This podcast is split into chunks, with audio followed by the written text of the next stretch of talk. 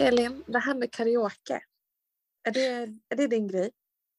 Nej, absolut inte nu. Alltså nu är det min tur att trilla ner i, in i sjukstugan. Ja, du har varit lite hängig över helgen. Ja, det har jag. Men det, den, här, den här gången verkar det vara någon så här eh, lite så här långdragen halv halv konstig influensa som gör att man blir, man blir inte så här jättesjuk men det håller i sig till väldigt länge. Du var ju själv småkrasslig i början på förra veckan. ja, men det var nog någonting annat. Det var nog kopplat till mina låga järnvärden som ah. gravid. Tror jag. För att man kan få lite så migrän. Jag har haft det lite den här... Jag helt plötsligt satt vi i möte ja. och skulle planera. Och jag bara, Nej, men Elin, jag ser inte dig. Alltså det bara glittrar och så här, det är som stjärnor över hela. Så kollade jag på Hanna som satt här bredvid. Eh, kunde liksom inte, allting bara var som sparkles. Liksom. Så det slutade med att vi fortsatte vårt möte, men jag låg liggandes på en yogamatta på golvet. Ja, men det funkade ju hur bra som helst. Ja, det var faktiskt. Det var jättebra. Då gjorde ja. jag att jag kom på fötter igen. Ja, men exakt. Nej, så vi hade ju ett jättetrevligt eh, event där förra veckan också med våra ängelinvesterare och fem entreprenörer som pitchade deras idéer. Det var supertrevligt. Ja, man glömmer bort. Eh, det var ju kul för det var lite fokus på typ mode, tech och livsstils, alltså B2C-produkter. Eller i och för sig var det lite B2B-produkter också, men ändå liksom ja, mode, teknologi, livsstil eh, skönhet och så vidare. Så det var lite ett tema. Ja, och mode det är lite också vad vi ska prata om senare i dagens intervju. Men har du inte, någon, har du inte för någonting roligt som du kan berätta, berätta om för mig här nu när jag ligger hemma och är sjuk? Jo, men jag har ju varit på karaoke, Elin. Har du? Ja, alltså jag har ju åkt med Feminvest till Finland eh, på fredagen så åkte jag ju dit och eh, stannade till på lördagen och så åkte jag hem eh, på ett investerarevent. Och det som är så roligt, det är ju att um, en finsk utekväll skiljer sig lite från en svensk utekväll.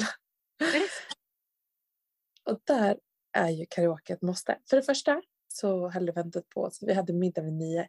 Grejen alltså nu i den här tiden i livet så är man ju lite liksom tyngre Eh, och lite tröttare på kvällen. Så att jag är inte jättevan. Jag typ går och lägger mig mellan nio och tio. Men då börjar middagen och sen så skulle vi gå vidare och då är det karaoke som är den stora grejen. Eh, och det var ganska kul för att när vi kom dit så de pekade ut massa kända personer också som var där. Det, det, var, det är typ som en ganska så här sunkig bar med olika karaokerum. Men det är inte som i Sverige att man liksom har ett litet VIP-rum utan man sjunger för full hals för alla eh, liksom, som är där på stället. Och jag är så nyfiken att veta, vad har du sjungit? Men jag fick inte igenom låten för det var så lång kö. Vi kom ju ganska sent också i och med att vi hade en sen middag så vi var ju där säkert vid tolv. Så jag fick tyvärr inte igenom någon låt. Men vad hade du? Vad men hade jag, Nej, men jag frågade vad finnarna gillar av svensk musik. eh, och då så sa de att de älskar så här Diggiloo Diggiley och sånt. Så att vi slängde in en sån eh, låt som vi skulle framföra. Eh, en som jag var där med, hon ville eh, sjunga Shivers av Ed Sheeran. Ehm, och jag, jag har typ lite svårt att gå in i en så seriös låt när man är på ett mm. sånt ställe. Förstår du ja, vad jag menar? Ja, gud ja. Det känns Vill man ta man man brukar eh, sjunga en, en sen kväll på en, på en efterfest. Liksom. Ja, men också så här, det var verkligen så att alla gick igång. Alltså, folk stod ju med händerna upp i luften och skrek och stojade. Alltså, det var liksom väckelsemötesstämning. Eh, så att, eh, ja, men det var väldigt kul och sen så gick vi vidare därefter till eh, eh en, ett ställe som heter Svenska Teatern Eh, och där så eh, fick vi liksom lirka oss fram till en liten avskild avdelning som de kallade för VIP. Eh, där även eh, typ premiärministern och sådär brukade gå dit för en en after work så det var en liten special. Jag har ingen aning hur, liksom, om man betalar sig in eller om man behöver vara medlem eller det vet jag faktiskt inte. Men eh, ja, där var vi i alla fall. Och eh, då passade jag på att dansa. Ja! det är inte ofta jag dansar också för nu är man ju som sagt ganska tung. Eh, så att eh, jag tyckte ändå att det var ganska det var ganska strongt gjort. Så en hel kväll i Finland eh, började med börsen och trading, eh, lite liksom makrospaningar och sen vidare till en asiatisk middag och sen ut på stan. Så nu vet, Det var, nästa gång du säger att du ska åka iväg på något seriöst möte någonstans så vet jag vad agendan ja, exakt. exakt. Eh, så det är jätteroligt. Det är ju eh, som sagt eh, en liten... Eh, ja, ni kan ju få klura på ett tag varför jag var i Finland med Fem i väst. Absolut. Men du, eh, eh, när ni lyssnar på det här så har ju rapportsäsongen dragit igång. Eh, och jag pratade lite i förra veckan om att eh, liksom, de amerikanska bankerna egentligen släppte sina rapporter och vad man skulle hålla utkik efter. Och det vart ju faktiskt en litet, en nedgång eh, på den amerikanska börsen i slutet av veckan mot bakgrund av att eh, eh, dels deras rapporter var var, eh, visar på att de förbereder sig för eh, liksom, eh, dåliga krediter eh, som jag flaggade lite för.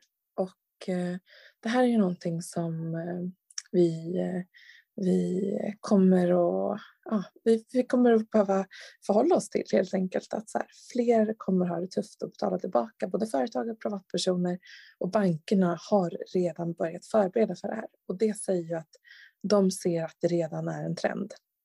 Och det gillar, vart ju börsen eh, liksom ledsen på, om man säger så. Eh, så att, eh, ja, vi får se vad som händer. Ja, men och sen är det väl så att, att den svenska rapportsäsongen också drar igång på allvar den här veckan. Jag såg, eh, jag läste lite, jag har inte, jag har inte läst in mig på någon rapport, men jag såg att det var bland annat bolaget Mips som kom en rapport som var inte eh, det bästa man har sett. Nej, men, och det, jag tänkte på den typen av bolag. Jag hade, jag hade verkligen inte gått in i den typen av bolag just nu. Eh, när man har ganska smala, en smal liksom, produkt. Eh, det är inte det mest nödvändiga som man behöver varje vecka. Eh, men eh, ja, nej, många, många deppiga. Men det kan också komma några överraskningar tror jag. Eh, framförallt så har man ju, brukar man ju lyfta industrin som en sådan som faktiskt tjänar pengar, speciellt när det är att man inte behöver importera massa komponenter utan man har en produktion i Sverige och kan exportera nu med att den svenska kronan är väldigt svag. Ehm, men däremot länder som behöver importera från euroområdet eller behöver eh, importera ännu värre i dollar. Mm. Där så kan det finnas lite utmaningar. dollar. Jag har faktiskt en tjejkompis som ska åka på semester i New York här nu, eh, om det är nästa eller näst, nästa vecka. Och då tänkte jag, galning vad dyrt. Ja, min, eh, min kille han påminner mig att han hade varit där, var det typ 2000, ah, var någon, 2008, 2009 någon gång och typ köpt en Rolex hans liksom första Rolex. Eh, och då var dollarn på typ 5-6 kronor. Så bara det är ju liksom en värdeökning eh, som är dubbel mot nu. Verkligen. Helt galet. Men du, eh, du tränar ju mycket. Ja. Har du funderat? Just nu när jag är sjuk, men annars ja. ja. Eh, och jag tränar ju faktiskt också egentligen. inte nu heller så mycket. Men eh, älskar ju att träna och jag har anmält mig till mitt första lopp bland annat. Eh, att springa Tjejmilen nästa år.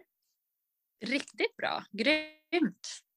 Jag faktiskt, jag, jag måste säga det, jag är liksom ingen tävlingsmänniska. Jag har också sprungit något lopp sådär för fem, sex, sju år sedan. Men jag önskar att jag kunde få den här liksom tävlingsdjävulen som hoppar fram. Men jag får inte det, Mikaela. Hur lockar man fram den? Jag tror att man måste typ ehm, antingen, men man har väl det eller så har man inte. Men också det att se typ resultat mot sig själv. Eh, om man inte, att man känner att man utvecklar sig i någonting. Eh, nu så, jag ska säga, jag sprang, jag har sprungit liksom både eh, en mil, två mil och eh, en mara, eller en halvmara och en mara egentligen, i loppform. Eh, och jag, tyckte, jag tycker en mil är jättekul, men då är jag, jag tror verkligen slut på mig själv. Medan eh, eh, två mil och fyra mil, eller liksom maror, eh, 4,2, det tycker jag är, det är ganska tungt. Eh, och jag ska säga att jag sprang mina bästa tider för mm, ett par år sedan. Eh, kanske ja, men precis innan barnen egentligen. Eh, så att, eh, men jag tänkte nu är det ju inga fler bebisar här framåt så nu får man, man får ju vänta lite och göra mammaträning och sådär. Eh, men eh, därefter så vill jag ändå så känna på de där, men att typ pressa sig lite. Men jag kan inte tävla mot andra. Jag skulle inte, jag brukar inte ens springa med andra i tävlings, liksom, när jag är riktigt så här, nu ska jag tävla och slå mitt personbästa. Utan eh, då så behöver jag bara vara i min egen bubbla. Ja, ja men det är ett bra mindset. Det vore ju kul att typ så här, samla ihop, skrapa ihop ett gäng Feminvest-tjejer och, och springa. Ja, eller hur? Verkligen. Vi får hitta på någonting. Eh, vi har ju lite planer till våren.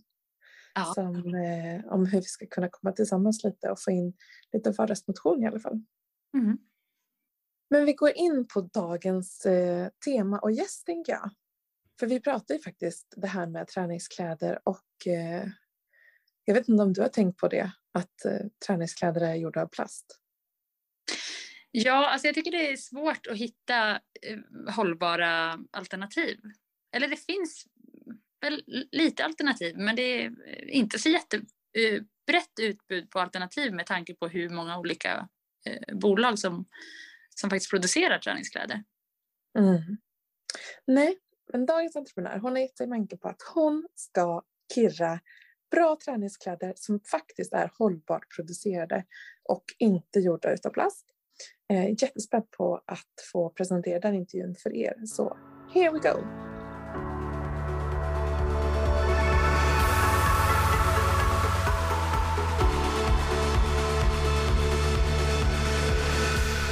I veckans Feminvest-podden så samarbetar vi med Rare Wine Invest och är det så att man är ute efter diversifiering i sin portfölj och vill ha en stabil avkastning eh, som sträcker sig över tid och till en låg risk så skulle vin kunna vara den perfekta investeringen.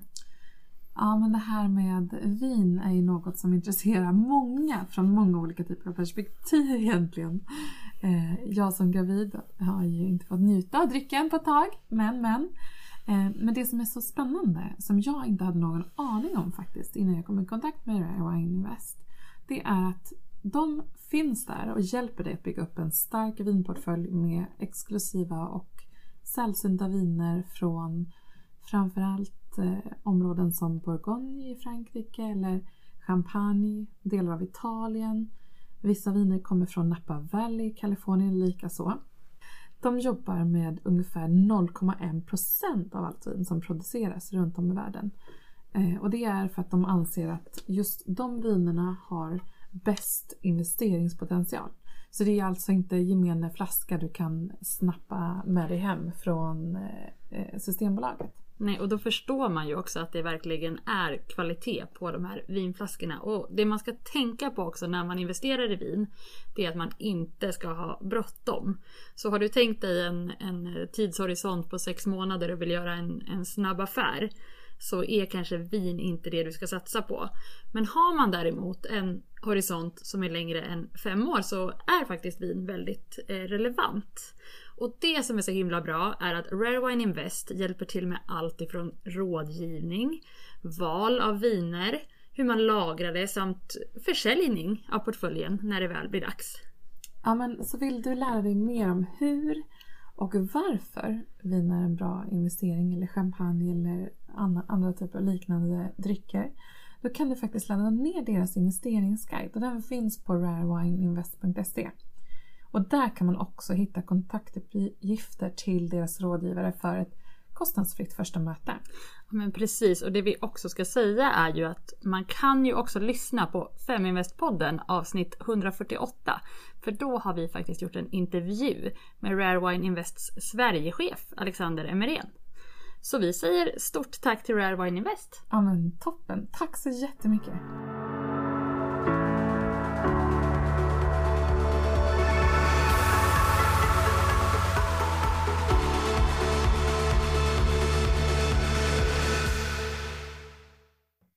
Ja, men vi har ju redan kommit igång och pratat om allt vad det är mellan himmel och jord när det kommer till eh, att driva företag och ha barn och, och sådär.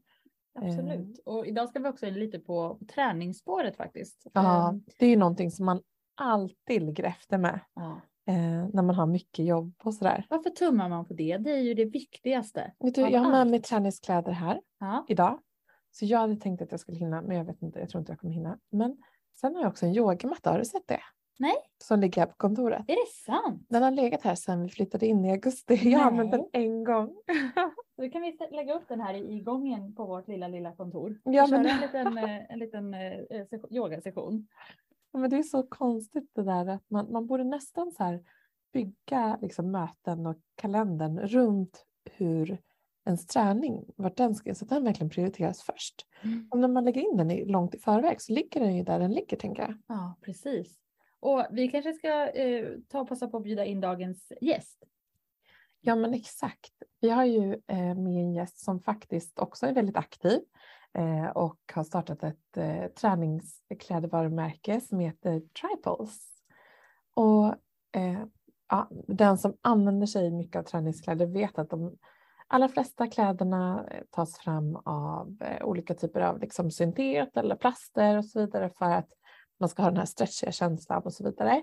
Men hon har faktiskt hittat ett ganska spännande sätt eh, att ta fram bra träningskläder som håller men som är gjorda av naturmaterial. Francesca, Mm. eh, vad kul att du är med i podden. Ja, tack så mycket. Vad roligt att jag kan vara med. Spännande. Jag blir lite nyfiken. Vad, vad är det för typ av träning du gillar? Ja, det är en bra fråga. Jag verkligen gillar allt möjligt faktiskt. Jag gillar variation. Um, så just nu älskar jag att springa mycket. Eh, det är så vackert ute med höstfärg så jag älskar att göra det. Men också lite yoga, absolut, för att få lite balans i vardagen. Så det är de topp två som jag gör just nu. Men annars så har det varit också mycket teamsport som volleyboll, basketboll som jag gjorde mycket också. Ja. Men det är verkligen sant. Eh, jag gillar också just att springa och yoga i kombination. Det är sån, så bra komplement till varandra tycker jag. Ja, och man behöver, man kan ju göra det vad som helst. Du behöver inte ens ett gym, du kan bara gå ut i stan eller på naturen. Du kan också yoga hemma, så det är faktiskt perfekt. Så jag, man önskar, måste bara göra det. jag önskar verkligen att jag också har den här passionen för löpningen som ni har. Ni får, ni får lära mig det, för jag är ju en riktig liksom, gymråtta. Men alltså, jag kan se människor Mm. springa förbi och få så här. Ah, alltså, det är inte ofta jag blir avundsjuk. Då tror jag faktiskt att jag blir lite avundsjuk. Jag blir lite sotis. Ja. Ja, Men det är ju, precis. mm. Och det är faktiskt också, jag älskar ju också att lära mig, så till exempel jag kombinerar lite när jag springer, så ly- lyssnar jag till podden till exempel. Till exempel Feminvest, så det är perfekt faktiskt att kombinera dem båda också. Ja men sant. Det är sant. Vilket bra tips. Absolut. Ja, vad roligt att du lyssnar på podden. Vad kul. Det är flera som entreprenörer som brukar säga det när vi intervjuar dem. Ja.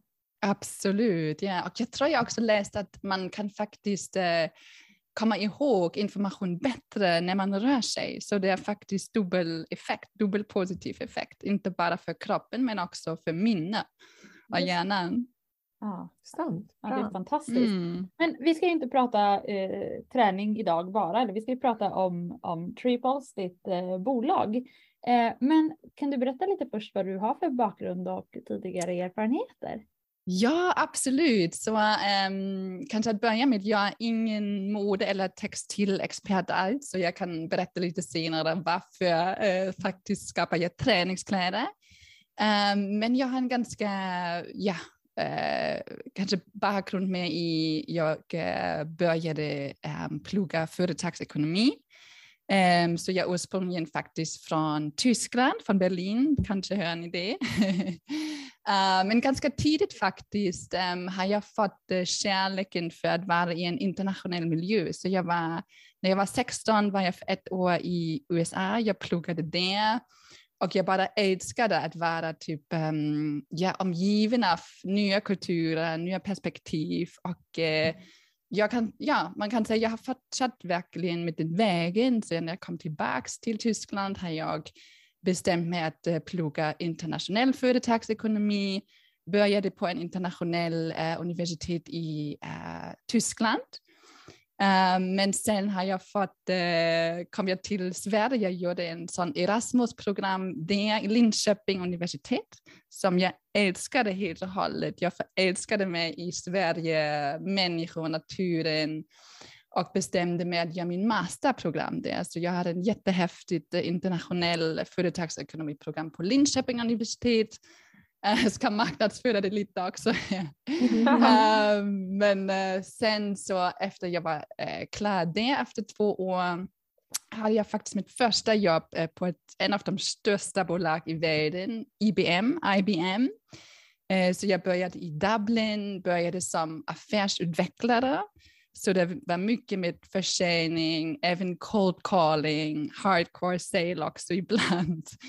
Um, det är så sen, bra börjat där. Verkligen. Jättebra. Spe speciellt när man liksom ska starta sitt eget för man måste, då måste man ju ja, cold det, det är perfekt och man har så många ja, utmaningar, så många nejs hela tiden så det är faktiskt jätte, jättebra. Det är lite roligt också för jag har aldrig sagt typ, tech var aldrig, aldrig intressant för mig. Jag skulle aldrig jobba på ett techbolag. Men det första jobb var faktiskt största techbolag i världen. Mm. Um, och jag har fortsatt på det spåret, uh, för jag har jobbat för flera sådana företag. Um, och sen 2016 var det, flyttade jag tillbaka till Sverige, till Stockholm. Um, jag började med ett uh, konsultmanagement konsultjobb på en jättestort uh, konsultbolag som var jätteroligt. Um, jag gjorde det för några år, men jag märkte mer och mer att det är inte riktigt min grej, vad jag brinner för faktiskt. Så det är kul, man lär sig många saker och det, det ångrar jag mig aldrig för. Men jag kände bara med tiden att det är verkligen inte vad jag vill göra med mitt liv, vad jag brinner för. Och så har jag tagit en paus i 2019, gjorde en sabbatical och eh, har faktiskt börjat min entreprenörsresa då. Så ja, så det är lite bakgrunden. Men det är verkligen väldigt nyttigt att, att prova på saker och liksom också komma fram till så här, har det lite utmanande att hamna i de här, på de här platserna som kanske inte ens var helt rätt, för det, det är otroligt givande. Absolut. Ja, när, du tog, mm, mm. Ja, när du tog det här året av att liksom fundera på vad du verkligen ville göra, skulle du säga att det var då det landade i träningskläder för att det var din passion? Liksom, eller, eller ja, det är helt på rätt spår Mikaela. Ja, precis. Så, när jag var, tog en paus så kände jag att för första gången har jag verkligen tid att reflektera. Som jag alltid säger till att det är så, så viktigt. Vad är egna intressen, styrkor och hur kan jag använda dem i livet, kanske på något bolag som jag själv skapar.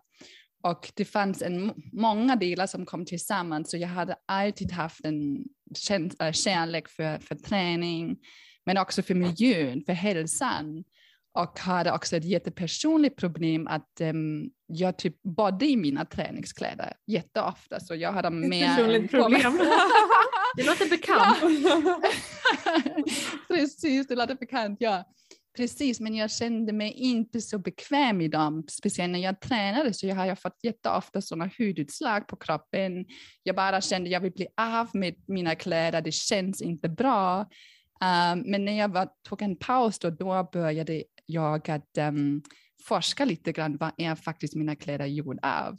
Och då har jag faktiskt upptäckt, herregud, de är alla gjorda av polyester eller polyamid, som du sa i början, det är ju syntet eller plastmaterial som kommer från råolja och som har en ganska stor påverkan på miljön men också på hälsosidan. Och um, jag forskade jättemycket på nätet, jag ville köpa något alternativ som är inte gjort av plastmaterial men jag kunde inte hitta någonting Um, kanske lite bomull här och där, men det är ju inte perfekt just för högintensitetsträning. Um, kanske ser inte så snygg ut heller ibland. Um, också ja, men exakt, det tar ju ut sig på ett annat sätt då, bomull. Ja, precis. lika bra. Ja, precis, precis. Och, uh, men det var verkligen som en calling kan man nästan säga att jag kände, herregud Franziska, du kan inte klaga längre, det finns inte något alternativ, det är du som skulle skapa det. Mm. Och jag blev så besatt av uh, detta idé, denna idén att jag verkligen från den dagen har jag fortsatt det och verkligen satsat på det.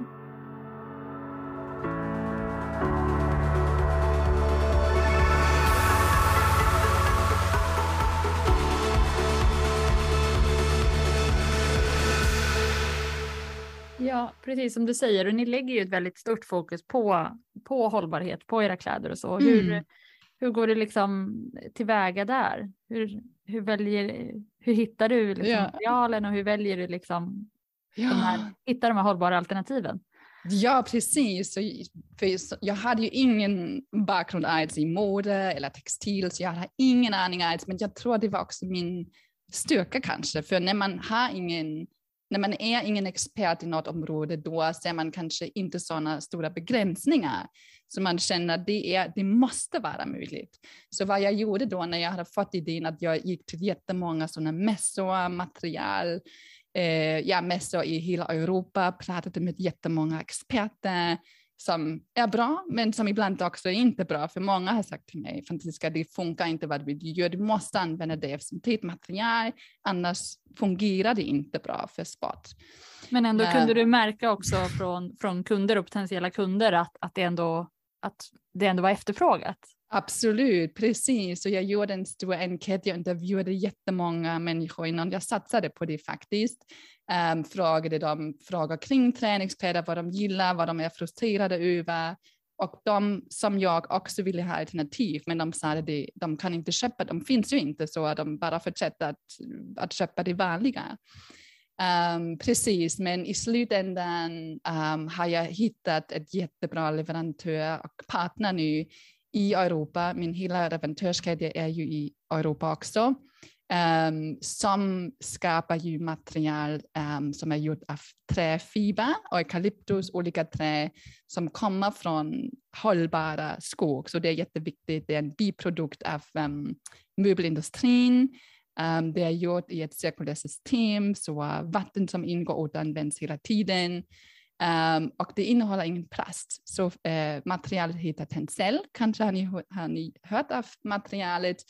Det finns redan ganska många olika kompositioner. Men just den partner som jag jobbar med, um, de ligger också på framkant när det gäller hur man skapar bästa komposition av material. Så vi har jobbat tillsammans och har nu en jättebra komposition av materialet för vår första kollektion som är jätte, jättekul. Ja, för att, eh, jag, vet, jag känner till Tencel men jag har mer haft det i plagg som har varit lite så tunna, lösa, alltså mm. ganska liksom lätta ja. t-shirts till exempel. Ja. Eh, men så att den här kompressionsfunktionen är något som de har utvecklat tillsammans med er då specifikt? Precis, och det, det, finns ju jättemånga olika och det gäller för alla olika material, absolut. Så man skapar verkligen jättetunna eller tjockare och vi har nu precis um, uh, faktiskt jobbat tillsammans att använda en som är speciellt, vi gör ju leggings, det finns jättemånga krav på det, um, som just typ eh, träffa alla de krav som finns på leggings, att de är stretchy, att de inte genomskyns, Eh, precis, det är jättemånga krav. Det var det tuffaste faktiskt. Men också för våra toppar till exempel, det skulle ju vara tunn och eh, jätteandningsbar och känns bara skön. Så precis. Men eh, när det kommer till att liksom bygga en hållbar affärsmodell och ta fram hållbara produkter när det kanske inte finns en så här caved path eller det finns mm. inte en mm en upparbetad väg för dig att gå utan du måste liksom hitta på så länge som du liksom tar mm. nästa steg framåt. Eh, vad skulle du säga är liksom mest utmanande? Ja, det är verkligen en bra fråga. Det mest utmanande um, att bygga ett sådant bolag är ju jag tror inte faktiskt hur jag skapar mitt hållbart företag, för jag tittar på jättemånga olika delar när det gäller hållbarhet. Jag säger alltid att vi har ett holistisk ansats till hållbarhet, men jag känner det kanske lite mer på utsidan när man tittar på eh, hela landskapet. För det som jag tycker är jätteutmanande är ju um, det är ju lätt att se när man går till någon butik att det finns sådana gröna hängtext. Alla ser ju det är det, det är hållbar produkt. Eh, om det är nu så eller inte, det vet man inte. Så vad jag vill säga är att greenwashing känner jag är jätte, jätte tuff. Speciellt för ett företag som mitt företag där vi verkligen gör allt vi bara kan för att vara så hållbart som möjligt. Och sen ser du jättestora bolag som visst vill också förändras men som oftast fortfarande är jättepytteliten för, för miljön. Men de kan marknadsföra så jättemycket att folk verkligen tror att de är de hållbara alternativ. Och det känner jag är jättetufft för ett eh, startup de har kanske inte så mycket budget som de stora har, men gör verkligen allt de bara kan för att vara så hållbara och bra som möjligt. Och det känner jag att greenwashing är jätte, jättetuff.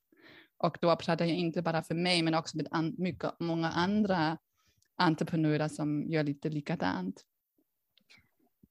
Eh, kanske ska prata lite också om hur eh, konkurrenssituationen ser ut. För det är många bolag som, som jobbar med, med träningskläder Eh, yes. Kanske inte lika många som har eh, samma hållbara fokus som du har. Mm. Eh, men ändå, hur ser du på eh, konkurrenssituationen mm. inom, inom det här ämnet? Ja, precis som du säger. Jag tror det finns hur många träningskläder varumärken som helst. Det kommer fler och fler. Um, så jag, jag verkligen känner att det finns inte brist på träningskläder i världen. Men det är absolut inte därför jag skapade mitt företag. Um, det är verkligen att kunna eh, revolutionera branschen skulle jag säga, att verkligen förändra hur folk klär sig när de, när de rör sig, när de tränar, med mycket bättre material um, och uh, att det inte är ett måste längre att, att träna i sin tid som är, känner jag, lite outdated nu. Um, men um, så precis, det finns många um, just nu, för jag såklart kollar jag också på, på landskapet, hur ser konkurrenterna ut. Det finns faktiskt nästan inga som gör precis som vi gör, att de fokuserar bara på innovativa naturmaterial. De flesta kör ju på syntet eller återvunnen syntet. Um, men jag själv, jag tror det är jätteviktigt att såklart titta på marknaden. Man måste ju vara ett konkurrenskraftigt eh, företag också. Man måste förstå vad är en unik. Men jag är också övertygad över att när man skapar ett extremt bra produkt som kunderna älskar, när man verkligen fokuserar på det och man är jättenära på kundsidan, man förstår vad de efterfrågar, vad de vill, då tror jag kan man aldrig göra någonting fel och man måste inte oroa sig så mycket på eh, konkurrensen, för man är ju så mycket fokuserad på just att skapa den bästa upplevelsen, bästa produkt för sina kunder. Och det försöker jag verkligen att eh, fokusera på.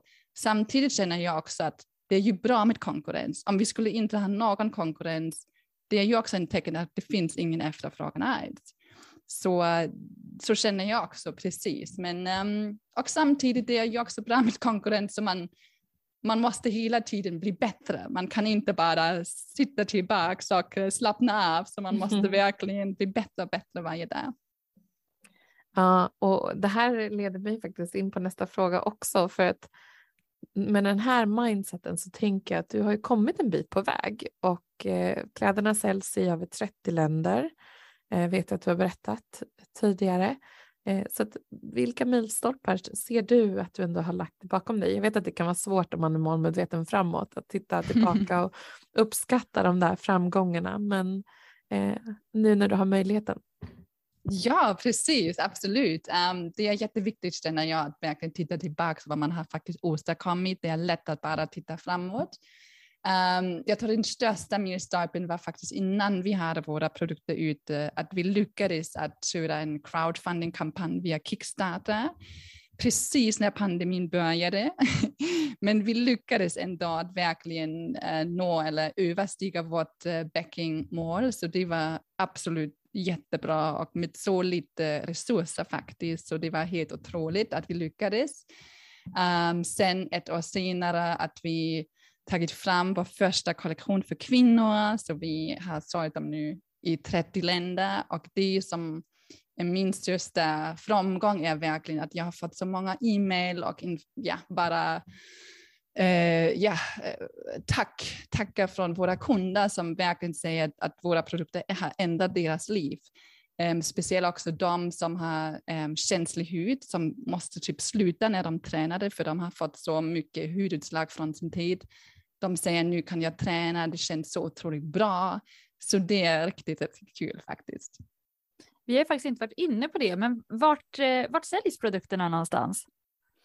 Um, så de flesta just nu händer via vår webbshop fortfarande, triples.co. Um, ehm, vi har några få um, sådana digitala återförsäljare också um, i Europa. Uh, men nu också framöver så, och nu när pandemin har lagt sig lite grann, eh, men också tanken att gå lite på fysisk återförsäljning. För vi hade haft en också några pop-ups tidigare där våra kunder kunde prova våra eh, produkter direkt och det var en så stor skillnad. Så det är verkligen gör någonting när man kan känna, prova dem också. Och det vill vi också göra framöver. Mm, vad spännande. Och eh, på tal om framöver då, vad, vad har du för, eh, för, för kommande steg här? Ja. För Triples att växa och ja, komma ut mer? Um, så vi håller på med jättespännande produkter just nu. Så uh, vi, när vi gör produktutveckling, det är alltid en ganska lång process för vi involverar atleter och sånt i processen. Det är jättekul, jag älskar processen. Um, så vi, ta, vi kommer att ta fram vår första sport-BH som jättemånga har efterfrågat. Um, så uh, det blir jättespännande vi kommer att ha fler produkter såklart också nästa år, men även sen hur vi säljer och var någonstans det, det kommer att um, finnas fler uh, spännande kanaler. Ja. Men bäst att följa oss eller signa upp på vår nyhetsbrev också som finns på tripods.co. Har du, skulle du säga att liksom ni har vuxit organiskt, är det via sociala medier eller hur har folk liksom börjat hitta till dig? Ja, Jättebra fråga. Ehm, så det som är värt att nämna är ju att vi är ett självfinansierat bolag ehm, och med Kickstarter eller kundpengar ehm, som gör att vi har vuxit organiskt som är jättebra. Ehm, och flera källor har bidragit till att vi växer. Dels är det ju rekommendationer från befintliga kunder och vi har gett eh, en ganska hög, eh, hur säger man, re repeat customer rate, så det är jätte, jättebra. Um, sen har vi ju genom att vara listad också på olika eh, andra eh, hur säger man, marketplaces, då har vi fått med, mer eh, reach. Ehm, det är viktigt att vara listad där vår, må, vår målgrupp är också. Absolut, men det har hjälpt oss att faktiskt in få bra eh, försäljning också. Sen också sociala medier, absolut. Um, men det är, jag tror att det är bra för absolut för brand awareness. Um, men kanske inte nödvändigtvis eh, uh, snabb försäljning. Men jag tror att varje kanal har, sin, har sitt syfte och mål. Och det är i slutändan kombinationen av dem som gör faktiskt att man växer. Nu berättar ju du om ert nyhetsbrev som, som våra lyssnare gärna får signa upp på. Men vilka andra ställen kan man hitta igen dig om, om lyssnarna vill komma i kontakt med dig? Ja, jättegärna. Hör gärna av er när ni har frågor eller ja, jag alltid typ älskar att prata om ämnet såklart. Um, så det är via LinkedIn till exempel, Franziska Mesche. Um, sen är det ju franziska tripods.co där man kan nå mig direkt också all lycka vidare med företaget och eh, produktutveckling och, och, allt vad det innebär. Ja, den resan ser vi fram emot att följa. Ja, tack så jättemycket. Stort tack att ta mig här. vad roligt. Och för alla er som lyssnar som vanligt så glöm inte bort att följa oss på våra sociala medier och signa upp för vårt nyhetsbrev eh, på feminvest.se. Ja, verkligen. Och eh, om det är så att ni önskar att någon ni känner ska vara med i podden så är det bara att höra av er till info.femvest.se så eh, tar vi och lyssnar in på alla förslag som kommer. Just nu så är det otroligt många eh, som ligger i kö för att vara med i podden. Eh, men vi försöker ändå att bemöta, så det blir ju förmodligen om ni hör av er nu någon gång under nästa år. Men det är ju toppen ändå. Ja. Tack alla för att ni lyssnade idag. Ta hand om er. Tack så mycket. Hej då.